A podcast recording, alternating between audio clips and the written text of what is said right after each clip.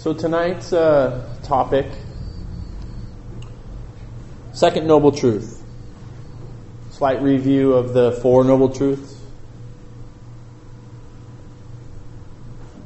Second noble truth, the truth of suffering. No, the cause of suffering. Which is also the truth of suffering. The cause Suffering and craving are not separate, right? They're the same. I was talking about that last week.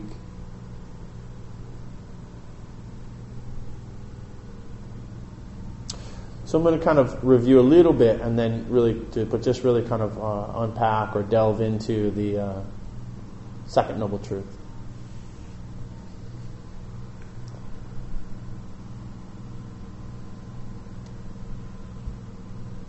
You know, like I was saying uh, a few weeks ago, I've been kind of going through, you know, the Four Noble Truths, the Buddha's life, First Noble Truth.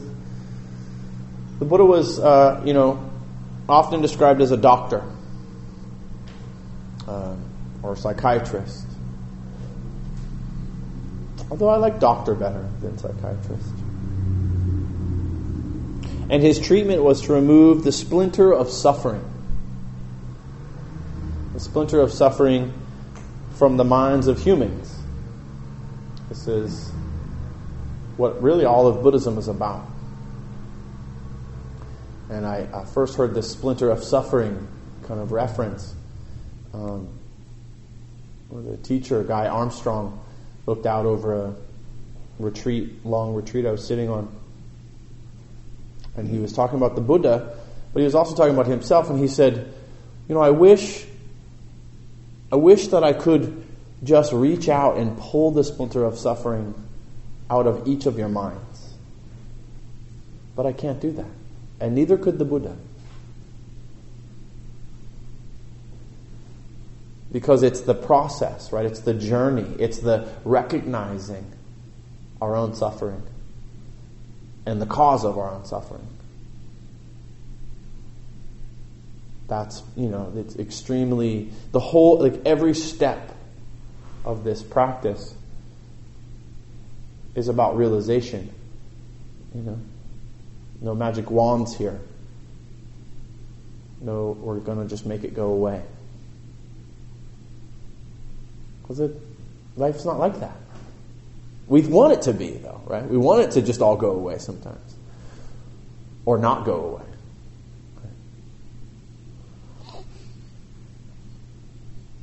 So the Four Noble Truths, you know, are often described as the course of treatment, the ailment, suffering. There is suffering in this world. This is also defined as stress, anguish, dissatisfaction. Dissatisfaction with the way things are.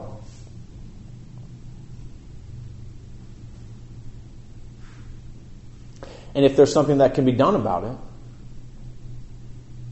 then why not do something about it? But if there's nothing that can be done about it, then why not accept the way things are? The diagnosis, the cause of suffering is craving, tanha, otherwise known as thirst, the unquenchable thirst of desire or passion is a way that, or enchantment. This is one of the way, like the, some of the ways that it's described. Tanha uh, means thirst, the unquenchable thirst.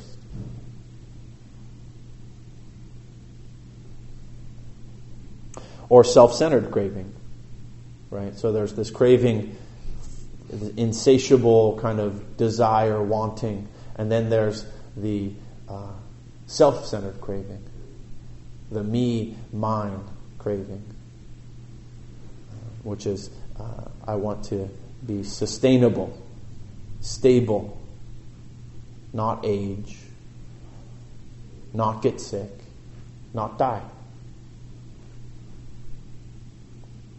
Or uh, some would say the craving for existence. Just this is the way it's talked about as uh, the diagnosis, right? Ajahn Amaro, one of my teachers, who's been a monk for a long time, describes it like this in his translation of the Buddha's teachings. Uh, this bhikkhus is the noble truth of the cause of suffering. Bhikkhus means monks or practitioners. This bhikkhus is the noble truth of the cause of suffering. It is that craving, compelling, intoxicating, which causes us to be born into things again and again, ever seeking fresh delight, now here, now there. It is namely the craving for sensual delight, the craving to be something, and the craving to feel nothing. So, this is the existence non existence. The craving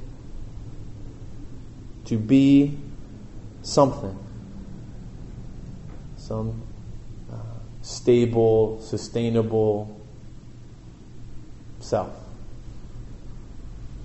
Identity view is what it's often called. Or the craving to feel nothing. Or just to feel pleasure all the time.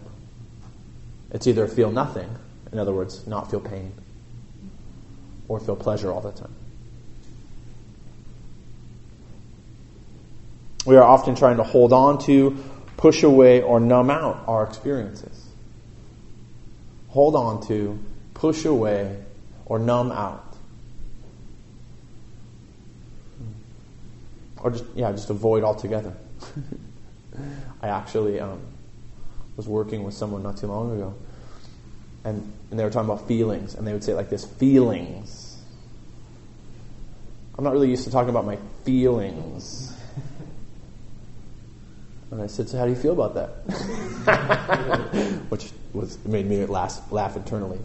And then um, I said, Well, you know, I'm just not used to it. I don't, I don't, I've just been, I just prefer to avoid you know, the feeling realm. I was like, How that's, how's that working out? Mm-hmm. Not so good. Because it just comes out in all these other ways, right? And it's part of who we are. You know, uh, Eckhart Tolle calls, calls it the feeling body. The, there's the, you know, the, the, emotional body or the feeling body. That's a good way of describing it. I think that yogic practitioners, yoga, yoga teachers say that too sometimes. Anyway. So we are often trying to hold on, push away, or numb out of our experiences or avoid altogether. And this is the craving to have things be other than they are. Really, the second noble truth is wake up. See that you're causing your own suffering. And then apply, you know, steps 3, 4, 8, 12 to rectify the situation. I just randomly said numbers, but you know, that's the idea, right? Mindfulness, relax, observe, allow. Right? Just that that's the prescription, right? There's more to it.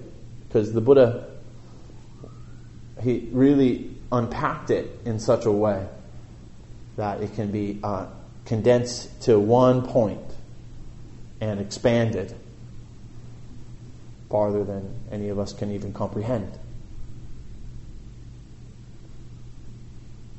But wake up.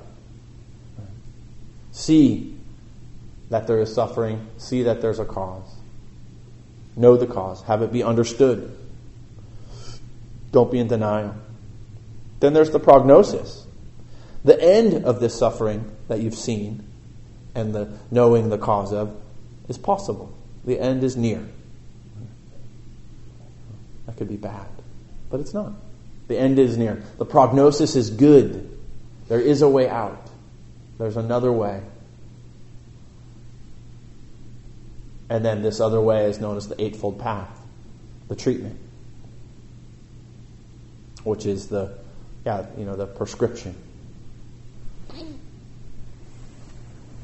So over the past, you know, weeks, months, years, hopefully you've seen this ailment. Hopefully you've seen this uh, suffering. Maybe not the cause, because it's subtle. But this is what this practice is for. If you have, this is a good thing. If you've seen suffering in your life and you've been able to recognize it, I broke it down last week, so those of you who weren't here, uh, you can get the recording online or you can just keep coming until I talk about it again, because I will.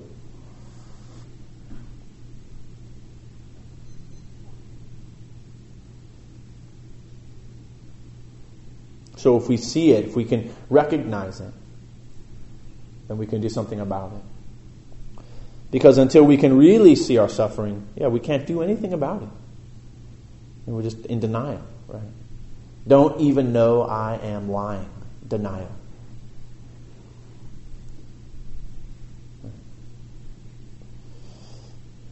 So we use this form, right, this practice, as a tool, both to reveal our habits our habits of mind.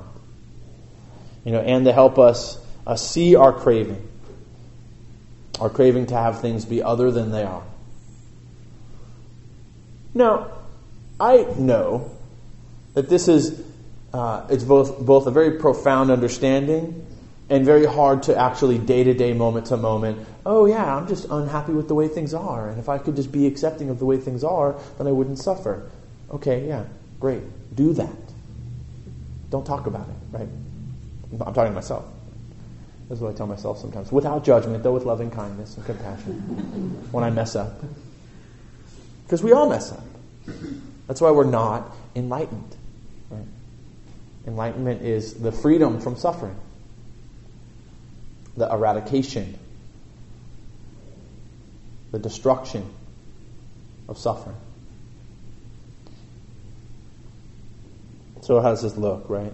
So whether it's, you know, there's this way, we're going to get into preference a little bit, you know, so whether it's cold or warm, you know, it's too hot or too cold. I joked uh, before and I said, someone's been sitting in my, in my seat, right? Because the right, this was, I like the, the thick kind of buckwheat cushions. Uh, the other ones are too squishy for me. Um, so it's a preference. So I went around and found the one that I wanted something I could do about it. I could have just been happy with the way things are. It would have maybe caused another form of suffering. So we have to uh, we use this practice so that we can bump up against our preferences, right? Our likes, our dislikes, and you know when we're prop- when we're properly motivated, we can do something about. It. There's certain things that we like or dislike that we can't just, you know, uh, sh- shuffle. And believe me, I, if there's a, you know, there's an option. There's plenty of extra seats. Otherwise, I would have just sat here. Maybe. Maybe I would have walked over there, found the one that I want. It's okay to have preferences, but when we're are rigid about our preferences and that it has to be this way all the time, this is suffering. This is the cause of suffering in our lives, you know, we're, we're making unconscious decisions to avoid suffering. This is instinctual. It has to do with our, you know, our uh, reptilian brain, right? The oldest part of our brain that is about finding comfort and avoiding discomfort. That's why we're all still here. But it's also uh, been overlooked. You know, you, you guys are in that. You can feel free to move. Some people have moved to the shade. You can do that if you want. It's okay. Right? Just like my cushion, right? So if we can do something about to avoid further suffering, let's do it. There you go. now it's not. Now is it just right? Just right. Okay. So anyway, uh, this is our this is our tendency, instinctual unconscious decision to avoid suffering. So here we're trying to rebel against that tendency.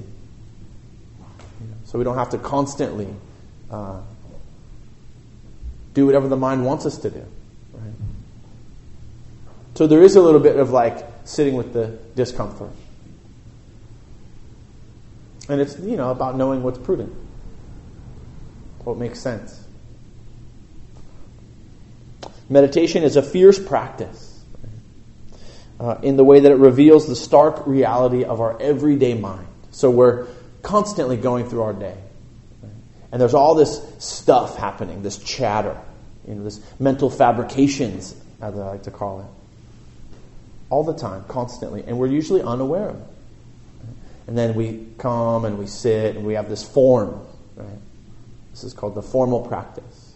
We come, we sit, breathe in, breathe out. Try to aim your attention on one place, like the breath, tip of the nose, sensations of the body. And just try to hold the attention there and see what happens. Right? And what we often, the first realization is that our minds are out of control, doing whatever the hell they want. And we don't have, uh, we don't have uh, as much kind of control or uh, uh, what's another word? We, we don't. I, I, think about kind of reining it in. We don't have it reined in in the same way. That actually, we're you know like the way dogs are. We're very much like dogs, like just getting pulled by our senses, by our nose the whole time, wanting, wanting, wanting. Right. Or like uh, one of the ways that I, I, think about it is that, um, you know, when you want to train a dog to stay on a leash, you you you put it on the leash and then you walk with it and it you know it's kind of all kind of pulls or it stops or it doesn't. I was doing this with my mom's dog not too long ago, where it would just sit or or it pull back, right? This is what the mind does, right? But eventually, over time, it'll start to just oh okay, it gets the idea. Walking naturally, normally. And then eventually you can actually just let the leash go and it'll still just stay right there. Right? So we're trying to do the same thing rein in, train the mind in the same way. So that it doesn't just take off running and come back, go forward, go backward. We are constantly, this is a quote from uh,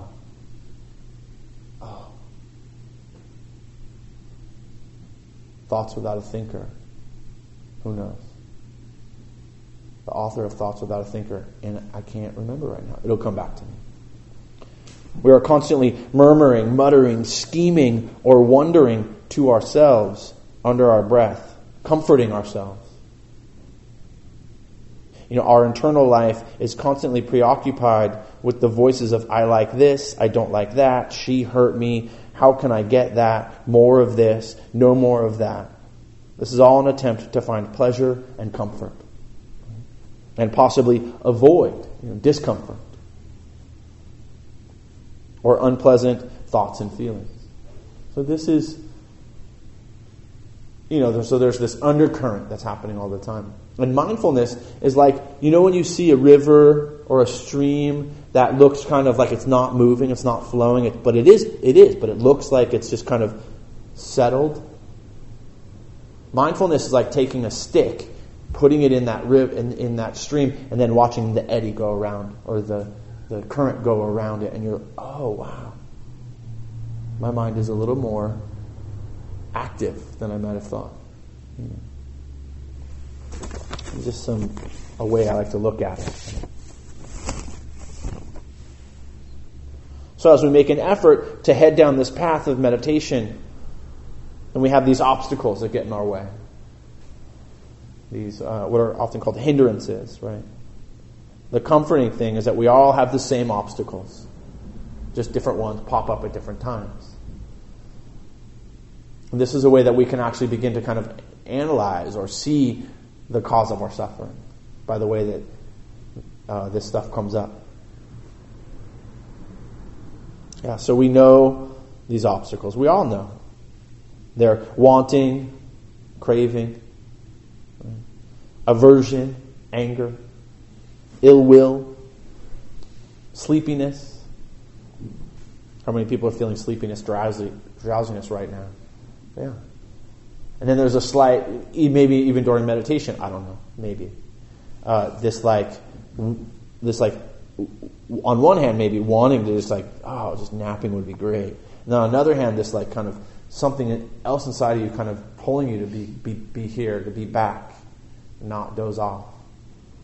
Right? So there's a, and there could be a slight suffering if there's judgment on top of that. God, I can never meditate without falling asleep. It takes training. And sometimes we're just tired.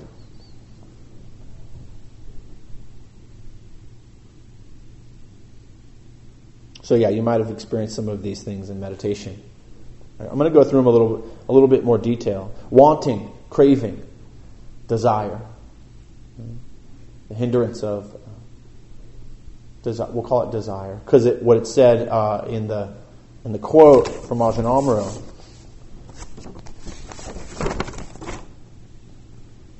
Ever seeking a fresh delight now here, now there. It is namely the craving of sensual delight, sensual desire. The craving to be something, the craving to feel nothing. So that's two different things. But the uh, sensual delight. So it doesn't just mean like, I mean, it means senses, our senses, our, our nose. We want to smell pleasant smells, not unpleasant smells, right?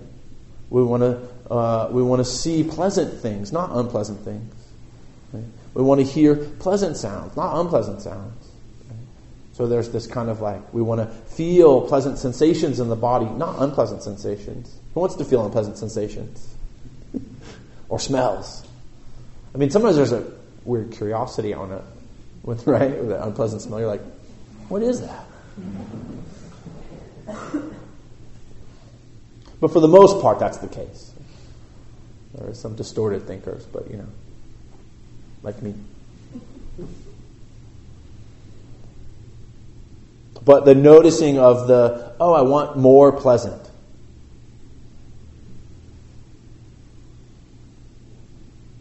Then the opposite, right? Oh, well, I'm sorry. Wanting, craving, uh, clouds our view of the present of the present, right? What we are thinking, all the things we miss or don't have that we want. This is that wanting. That there's a little, there's a subtle um, scarcity involved in it, which then you know leads to the greed, the you know the clinging, wanting. It's a big problem, right? And we're just it's not it's not instinctual, but what it is is it's conditioned. We're conditioned to want more. Doesn't really matter what. Some people want more unpleasant, actually. They feel like they deserve it. I'm working with a group uh, currently that uh, they don't know it yet, but that's what's happening. You know, there's this subtle, I'm undeserving, unworthy of good things in my life. Maybe some of you might have that.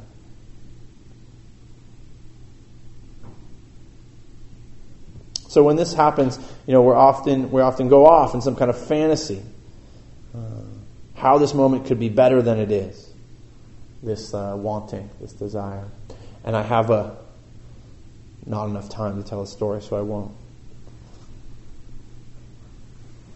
I'll tell a little bit of it. So I was meditating in Thailand, right? I was meditating in Thailand, and uh, I was it was like hot and you know mosquitoes, and outside there was like you know, 15 times hotter and muggier than it is right now with no fans.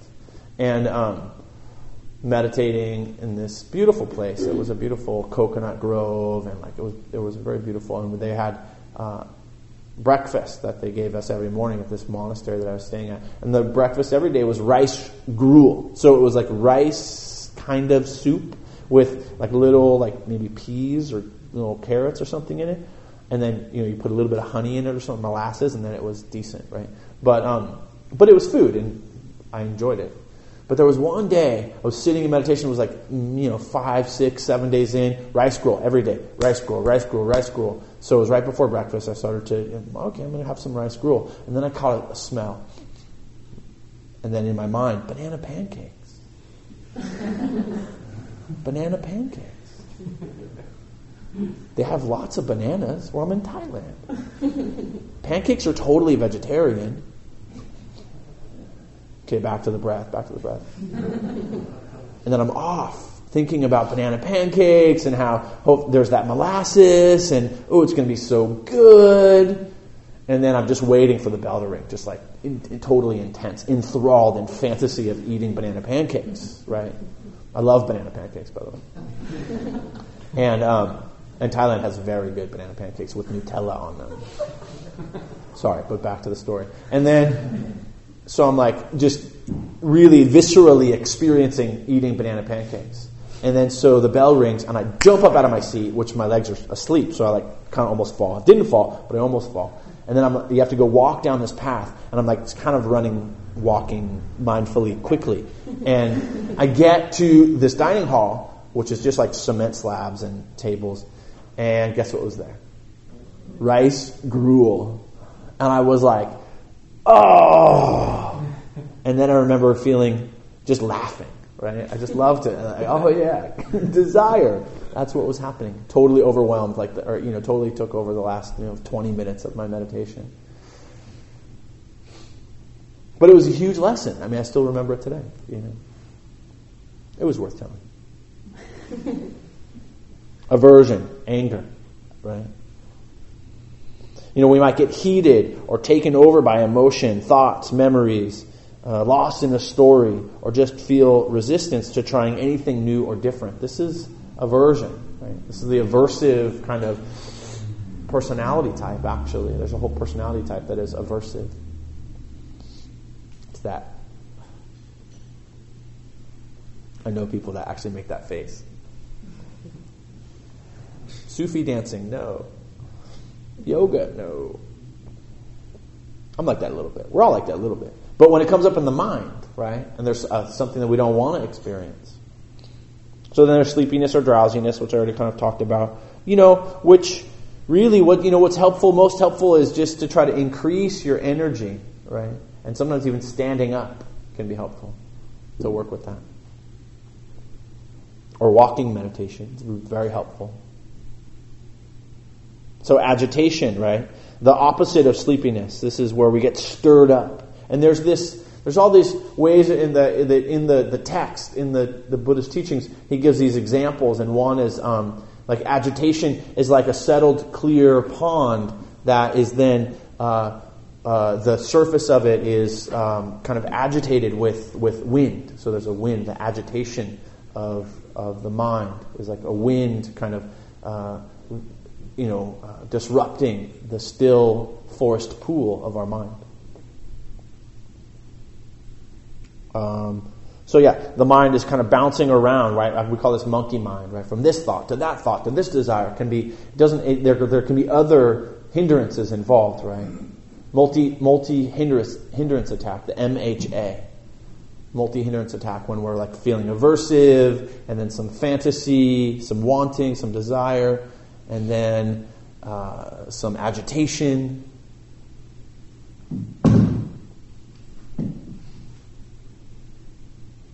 So monkey mind, you know, this is really common, right? This happens. And what's important is that we can work with all of these things, right? But at first, that's that like that dog that's bouncing around and it's not it's not trained. We're, we're learning to train it, and it takes effort, it takes encouragement, it takes compassion. So uh, the last of this series is um, known as the hindrances is doubt or disbelief, also fear anxiety too can be a little bit of that. So why the hell did I come to this meditation group? Why am I meditating? Like this is so not helpful. All it does is drudge up all these thoughts and memories where I'm just distracted the whole time. It's not peace and ease like, you know, that teacher saying or whatever, you know. Doubt. Doubt, doubt. Right? And then with doubt can come judgment and separation and fear. The MHA, multiple hindrance attacks, we have to be careful of those. So these are some of the ways that uh, craving, the cause of suffering, can, plays itself out, and we don't even, it's not, it's like, it seems like it's not related because we're so caught in whatever it is. But it generally is uh, craving, it's either craving to have more of the good or aversion to have less of the bad, right? And we're doing this all the time. Push pull. Some people do that in relationships, push pull. Over and over again. They want more of the good and they want none of the whatever, negativity or I don't know, whatever's aversive to people in relationships.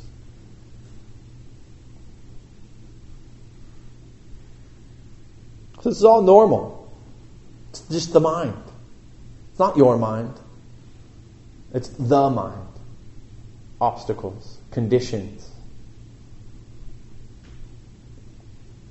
So craving inevitably leads to more suffering.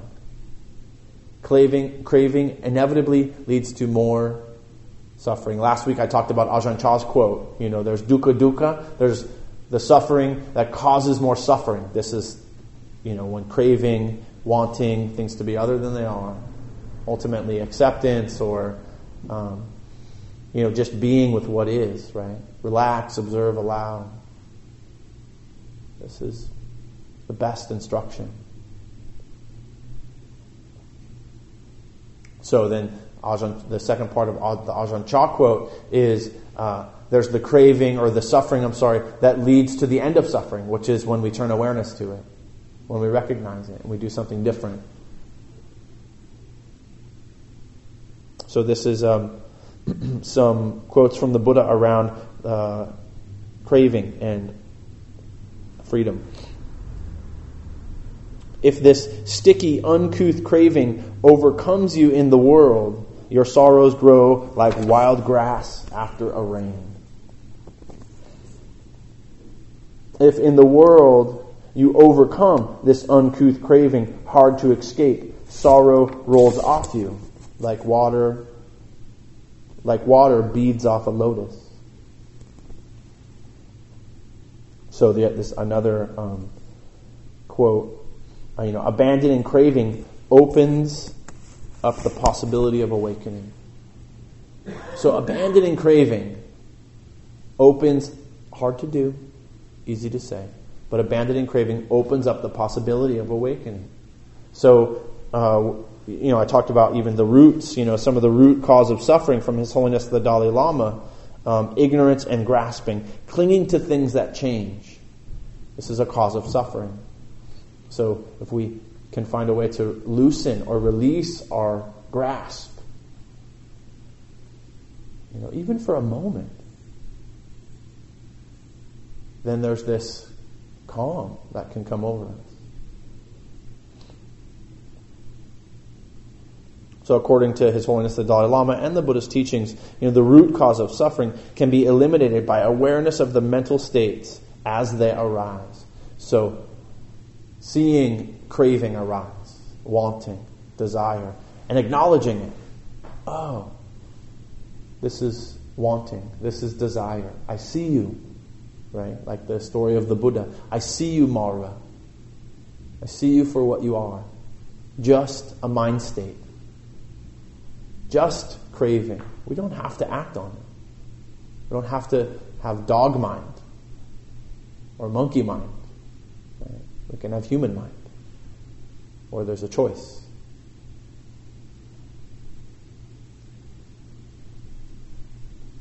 If we can habituate our minds towards non grasping, in essence, transforming the habits of our minds or our preferences, we will gain knowledge and come out of ignorance. So, gaining knowledge is this awareness, turning awareness towards, oh, oh, this is fear. Uh, there's this little book that I read a long time ago. Like it's, it's, the book, the little book of fear, and it's the story about this little boy who's trying to overcome fear. And his dad said, "Turn towards it. You know, say hello, hello, fear." And so he, they were walking at night or something, and he, the, the boy became scared, and the dad picked him up and comforted him and said, You know, let's look at fear.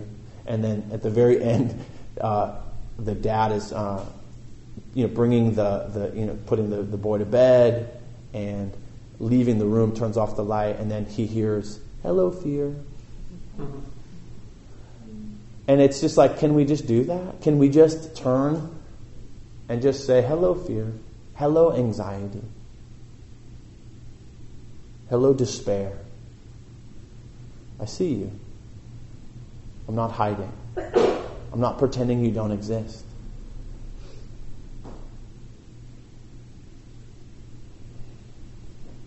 If this is um, another kind of quote from the Dalai Lama, you know, if positive mental states arise in the mind, negative mental states cannot arise. The, the, the understanding here is that no two things can exist in the same space at the same time. This is also proven by science. Or if you just look at a sunset or a sunrise. Darkness into light. We increase the light, the darkness wanes.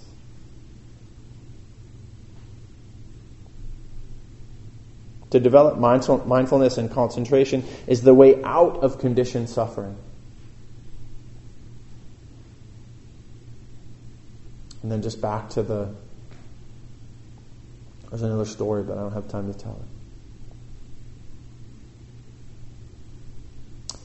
Relax, observe, allow each moment. I'll tell the story next time when we talk about the the third noble truth, which is I may actually go third noble truth into right understanding because third noble truth is pretty like there's a prognosis. It's good. Once you once you see the cause of suffering, then you can do something about it.